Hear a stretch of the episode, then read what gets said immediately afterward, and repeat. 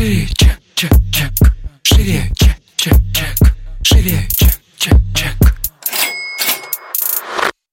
Всем привет! Это выпуск подкаста «Шире чек». Меня зовут Ира Подрес, и дважды в неделю вы слышите мой голос. В этом подкасте мы говорим про продажи. Как перестать бояться, как побороть синдром самозванца, как поднять чек и, наконец-то, начать зарабатывать больше. Ну и самое главное, к чему мы с вами идем, это системные продажи. И сегодняшний выпуск мы посвятим советы уже бывалым предпринимателям. У нас есть уже выпуск «Советы новичкам». Сегодня хотелось бы уделить время тем, кто уже довольно много всего знает, и просто, так сказать, обменяться опытом. Погнали! Первый совет, наверное, с которого хочется начать, не бояться оставлять детище, которое перестало работать. Для многих предпринимателей это очень тяжелый эмоциональный момент, потому что, как же так, я же его взращивала, столько времени. И я вас очень хорошо понимаю. Но у любого бизнеса есть цикличность. Конечно, мы ориентируемся на компании по типу Coca-Cola, Microsoft и так далее, которые могут существовать на рынке очень долго, которые, есть компании, которые выпускают пиво, какое-нибудь, 700 какого-нибудь года. Но давайте будем реалистами. В сегодняшнем времени можно создать что-то, что будет, 10-20 лет существовать, но сказать, что это будет существовать 100 лет, с учетом того, как меняется мир, довольно сложно. И хочется, наверное, просто, чтобы... такая мысль зародилась в вашей голове, она появилась, и пускай она потихонечку прорастает, что сейчас бизнес очень цикличен. И 5-7 лет он развивается, потом наступает кризис, в который бизнес не выживает, и приходится довольно сложно. Сейчас в эту пандемию многие предприниматели это осознали, что чуть-чуть бы раньше продать его, и уже можно было бы с деньгами остаться и во что-то другое реинвестировать это. Потому что после любого кризиса открываются, во-первых, новые ниши, идет все равно реструктуризация рынка, так или иначе. Поэтому, если ваши детище не приносят вам уже денег, то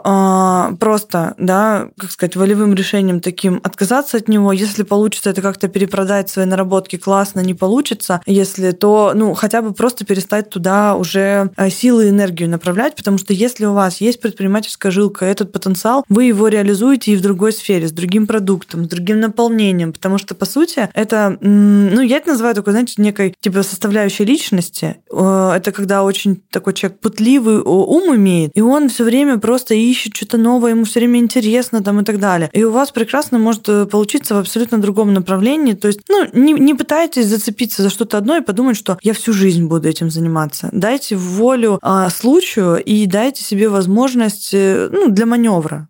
Если что-то новое, интересное вас зацепило, не бойтесь отказаться от старого и перейти в какой-то новый формат, потому что это тоже интересно и прекрасно может быть прибыльно. Второй совет, который хочется дать, это отдыхайте. В самом начале, когда мы начинаем вести бизнес, есть у всех установка о том, что сейчас я несколько лет поработаю, а потом бизнес будет работать на меня. Но мы так много находимся в этом процессе, и наш паттерн поведения настолько сильно закрепляется, необходимость постоянной работы в огромном количестве. Даже тогда, когда у тебя уже много что делегирование, люди испытывают тревогу, если перестают быть в этом процессе. То есть, по сути, мы сначала делегируем для того, чтобы высвободить свое время, но потом испытываем тревогу от того, что как же так, оно что будет работать без меня? Ой, нет-нет, и мы завязываем на этом чувство собственной значимости, что наша значимость в нашем проекте как будто снижается, если мы перестаем в нем работать 24/7 условно. Причем здесь очень риск такой большой сильного выгорания, когда сначала ты пашешь на энтузиазме, тебе нужны первые деньги, первые результаты, и такие, история про то, чтобы у меня получилось. Хочется, лечь, все силы, в общем-то, на это положить, лишь бы это выстрелило.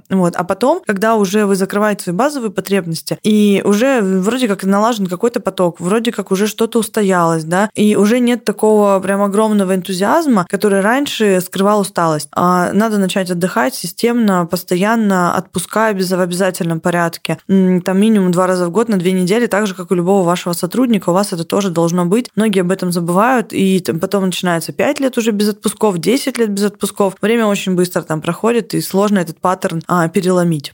Третий мой совет – это не бойтесь пробовать новое. Новые форматы, новые площадки, новые методики, новых специалистов, новые рынки. Потому что, когда мы создаем что-то один раз работающее, очень сложно потом переключиться на что-то другое. Сейчас так происходит, допустим, Инстаграм и ТикТок. И все, кто уже в Инстаграм зашел, или думает, не думает, уже говорит, ой, ТикТок, нет, говно, не говно, еще что-нибудь. А через время и ТикТок будет новым Инстаграмом таким же, и также будет, придет туда экспертная большая аудитория, аудитория. Это такой элементарный пример, вот хочется просто для наглядности вам показать, но это касается всего. Тот, кто не боится экспериментировать в своем бизнесе, тот, как правило, и успевает, да, здесь занимать лидирующие позиции, потому что так или иначе у нас окружающая среда сильно меняется. И если для вас изменения, они, как сказать, как часть вашей рутины, бизнес-рутины, да, то тогда вам намного проще перестраиваться. Вы просто перестраиваетесь потихоньку, постоянно что-то тестируете, это такой, перманентный процесс для вас. А если у вас что-то стабильное,